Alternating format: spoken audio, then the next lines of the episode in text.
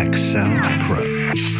I had my first child when I was a second year associate at a big patent law firm, which was very unusual at the time. And so I was reaching out to my peers like, how do I handle this? Who do I talk to first? I reached out to professors who were just a year or two ahead of me for advice, for example, documents. And so I think using your peers is the best way forward. Oftentimes, your first pass. Welcome to AccelPro IP Law, where we provide expert interviews and coaching to accelerate your professional development. I'm Neal Ungerleider. Efficient infringement has become an increasingly common strategy in the patent world to the dismay of many patent owners. We're here today to talk about efficient infringement with Kristen Jacobson Osenga. Kristen is Associate Dean for Academic Affairs and Austin E. Owen Research Scholar and Professor of Law at the University of Richmond School of Law. AccelPro's expert interviews and coaching accelerate your professional development. Our mission is to improve your day to day job performance and make your career goals achievable. For a transcript of this episode and to learn more about the AccelPro IP Law community, visit joinaccelpro.com. That's J O I N A C C E L P R O.com. And now, Kristen Jacobson Osenga.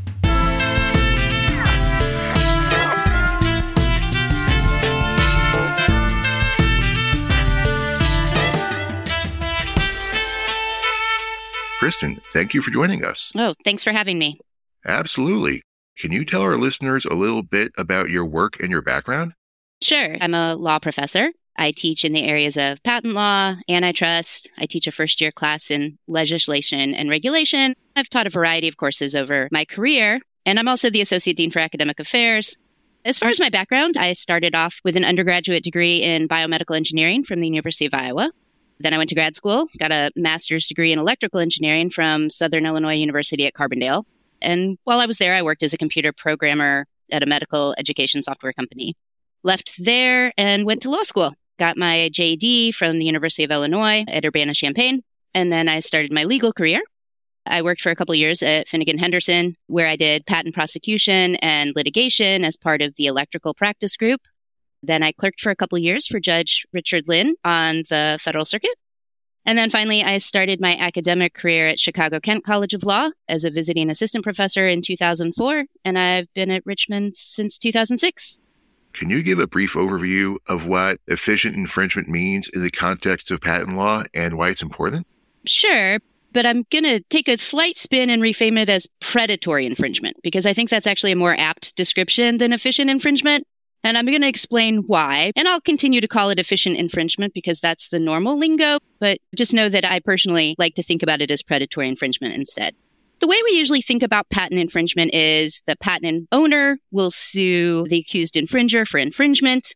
If the jury or the court finds the patent to be infringed and not invalid, the usual remedies are money damages for past infringement and then an injunction that prevents future infringement. And after that, the parties may or may not negotiate a license that allows the infringer to continue to do the activity, or maybe not. And in that case, the injunction serves a couple of purposes. First, injunctive relief is the essence of the rights granted by a patent. What a patent gives you is the right to exclude others. Really, there's nothing else a patent gives you. So an injunction is the manifestation of that right to be able to exclude others. But also, the threat of injunctive relief is meant to deter infringement you could build a business around infringing a patent, set up your factory, set up your marketing, all of that. But if you know in the back of your head that if you're found liable for infringement and enjoined, then all of that setup goes to waste. So when there's injunctive relief on the table, you're more likely to proactively seek a license before you start infringing or design around or take other actions to curb that risk of being enjoined. So that's the background of what happens normally but with that in place now, imagine a world where injunctive relief is unlikely to be granted, even if you're an infringer. Even if the patent is not found to be invalid, even if a court finds you to be infringing, this may set up for the infringer a different mindset. So the infringer now, if we don't think that we might be enjoined, you could say, oh, I'll, I'll go ahead and take a license and I'll pay to use this patent. Or I could just go ahead and infringe because if I'm found liable for infringement, the worst that's going to happen to me is I'm going to have to pay damages for past infringement. And I'll probably have to pay a royalty rate going forward for future infringement. So either way, I'm just paying. And the worst that'll happen to me is that I have to pay to use the technology. Basically, the idea of infringe first, pay later, right? And there's some benefits beyond that. If a court is determining the royalty rather than the parties as part of a license negotiation, the royalty rate set by the court in lieu of enjoining me could be much lower than the patent owner was asking for or would have asked for initially. So maybe I'll end up paying less and that would be awesome. Or I'll have a certain period of royalty free infringement before the case concludes. So it's like an interest free loan to the infringer. And then, best case scenario, the patent owner won't ever sue me and I'll end up paying nothing at all for using the same technology. So efficient infringement or predatory infringement is an option in cases where injunctive relief is unlikely to be granted. And it's a problem in patent law because it changes how patent law is meant to work. And this all really started in the mid 2000s with the Supreme Court's eBay versus MercExchange case. Are there any industries where this is relatively more common? Not necessarily industries, but circumstances. It doesn't make a ton of sense to engage in efficient infringement or predatory infringement unless you have a pretty good idea that an injunction will not issue. Okay. Prior to the Supreme Court's decision in eBay, injunctive relief was being issued 90, 95% of the time. After eBay, it's still a pretty certain remedy in most cases of patent infringement, but for the two circumstances I'm going to tell you now. So the two primary instances where injunctive relief is routinely denied, meaning doing efficient infringement is a good bet, are the cases of patent licensing firms and standard essential patents. So let me give you a little more information about both of those. Patent trolls is what most people call what I like to say patent licensing firms. I think patent trolls is a rather derogatory term, but patent licensing firms better reflects what these companies actually do.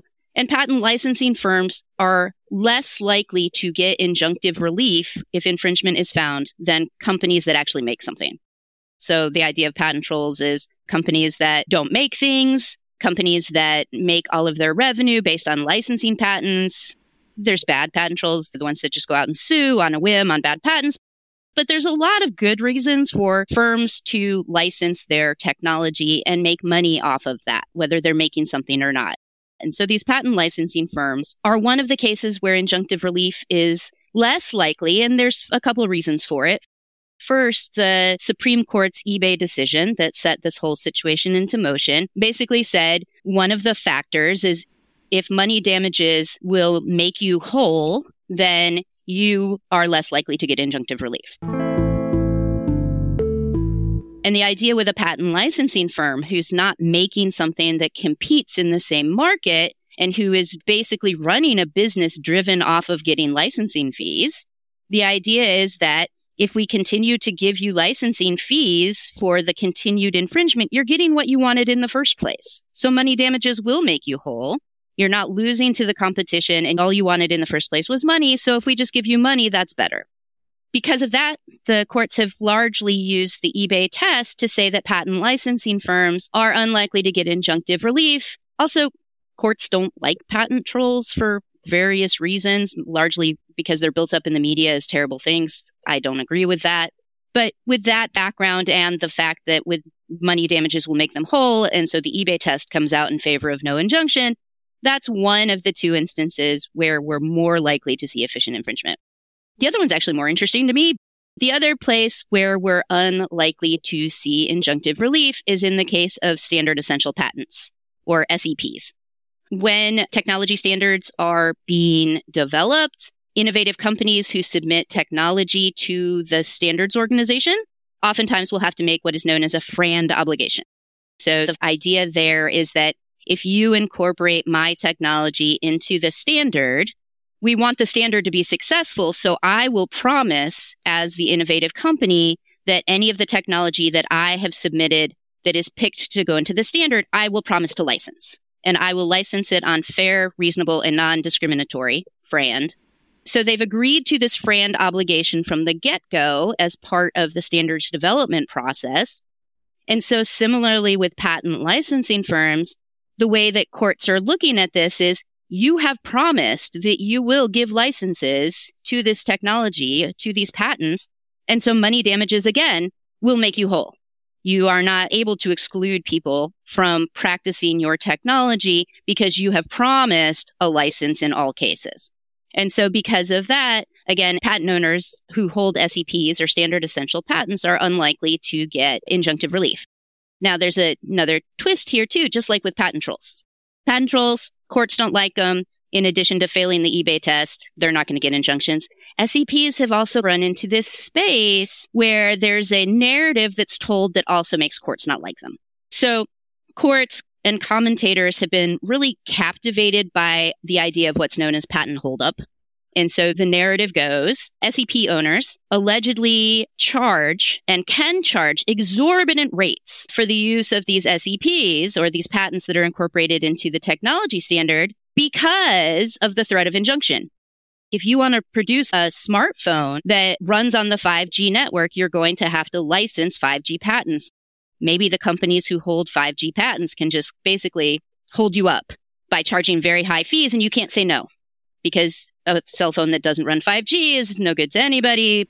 So that's the idea of patent holdup. And courts have incorporated this idea, this narrative of patent holdup as yet another good reason why injunctive relief shouldn't issue in cases of infringement of SEPs because it's not fair to these companies that want to make 5G phones. They need to be able to have access to the technology. An injunction would prohibit access to that technology, and so it's not okay.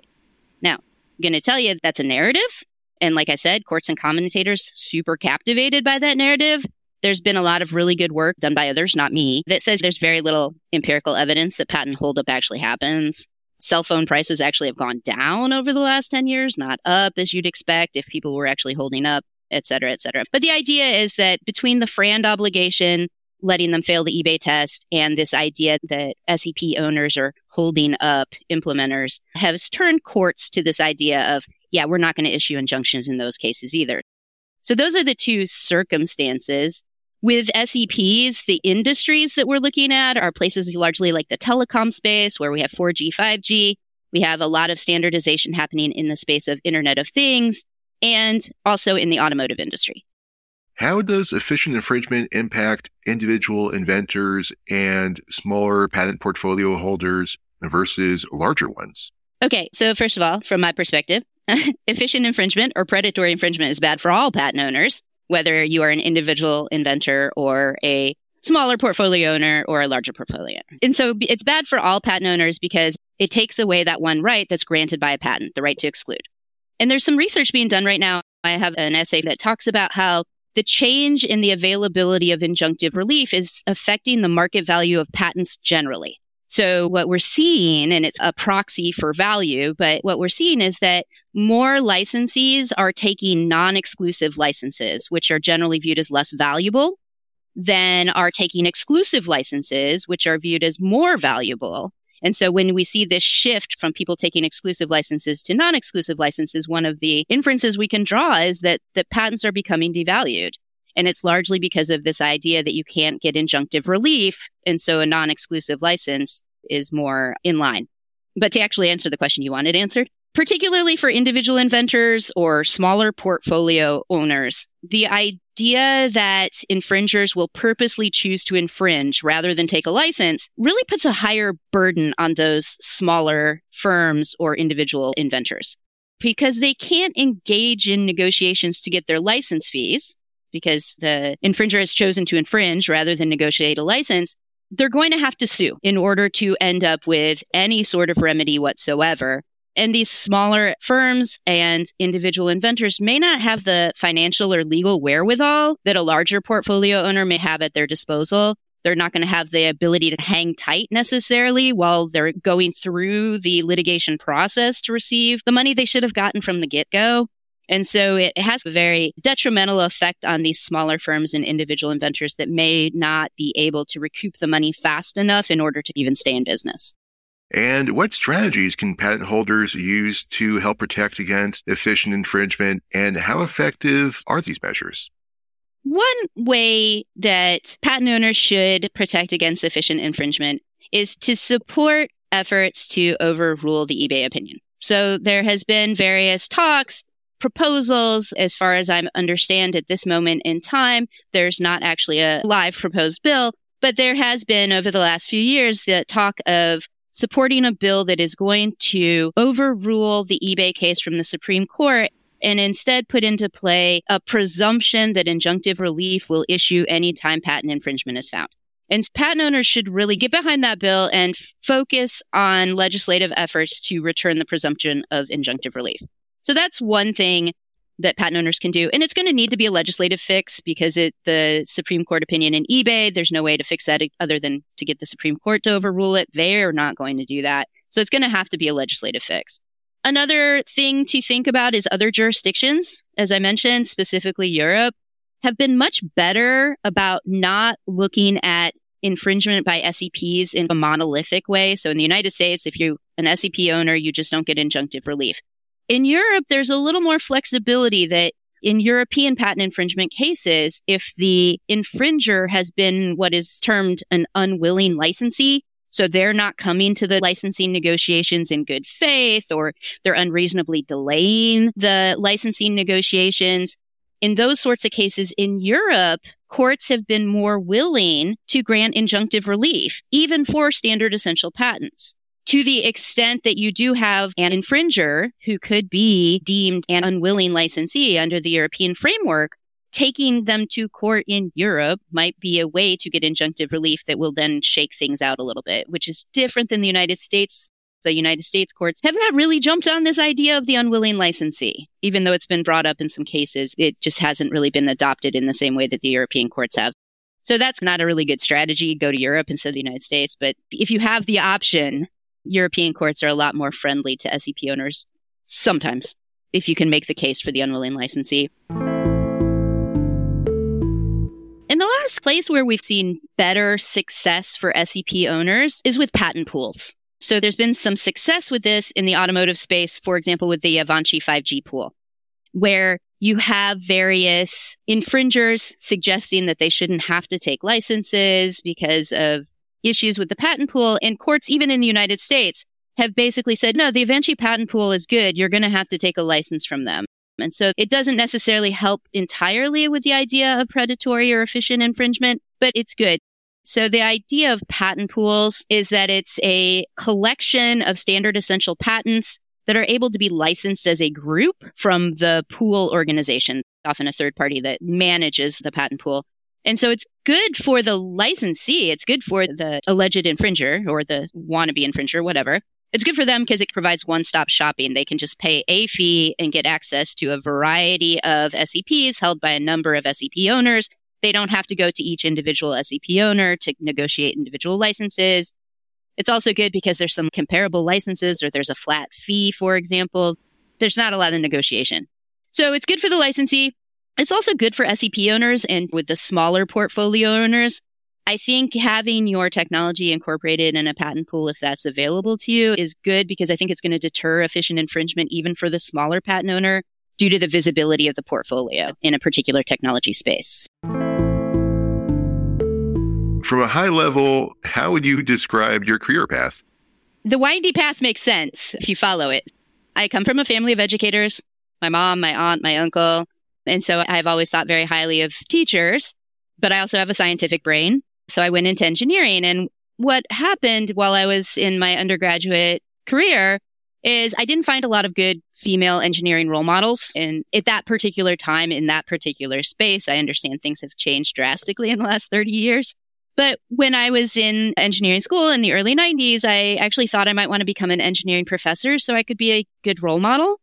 So after undergrad, I went to grad school for engineering, and there I got a little disheartened about the academic path because my thesis advisor did very little writing. He did a lot of grant writing, he supervised a lab, but he wasn't really hands on. While I was in grad school, I went to a conference held by the Society of Women Engineers, and there was this fantastic panel titled, What to Do If You Don't Want to Be an Engineer Anymore. One of the gentlemen on the panel was a patent attorney. And he talked about how great patent law was. It was melding of the right brain and the left brain. You get all that science and technology that you loved and probably why you went to engineering school to start with. But you also get to talk and argue and that art side of the craft of law. And so I was really drawn to this idea of having both the technology that I spent way too long in school studying along with something that would allow me to be more of an educational person. So I went to law school, not thinking I was going to be a law professor, but just thinking I can talk and I can do science and this is going to be awesome. And so then when I was in law school, I was sitting around talking to my patent professor who ended up being a mentor to me. I told him this long drawn out story and he's like, you should be a patent professor. You could be a good role model there. And here I am and I love my job. Can you give an example of how you relied on peers and not mentors or bosses inside and outside your organization to deal with tough situations? I think there's a lot to be said about relying on your peers, in particular because they're close in time to the experiences you're having, but also they're not really in a position to impact your future. They're not deciding whether or not you get promoted and they're not deciding whether or not you get a raise.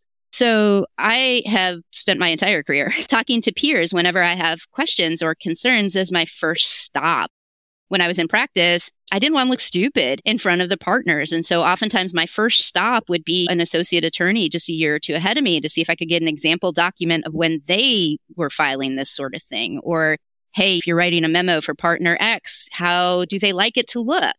And so I would get that from my peers, but also in personal situations. I had my first child when I was a second year associate at a big patent law firm, which was very unusual at the time. And so I was reaching out to my peers because partners having babies, who cares? But associates having babies, this is a whole new territory. So I was reaching out to my peers, like, how do I handle this? Who do I talk to first? This is odd, right? Nobody takes maternity leave within 12 months of starting a job. And so that was a time when I relied a lot on my peers to steer me in the right direction. And in academia, it's really been the same thing. When I was going through the tenure process, I reached out to professors who were just a year or two ahead of me uh, for advice, for example, documents. And because, again, they're close enough in time, but they're not going to be in a position to judge me or decide my future. And so I think using your peers is the best way forward. Oftentimes, your first pass. That was wonderful. Our guest was Kristen Jacobson Osenga. Kristen, thank you so much for being here. Of course. Thank you.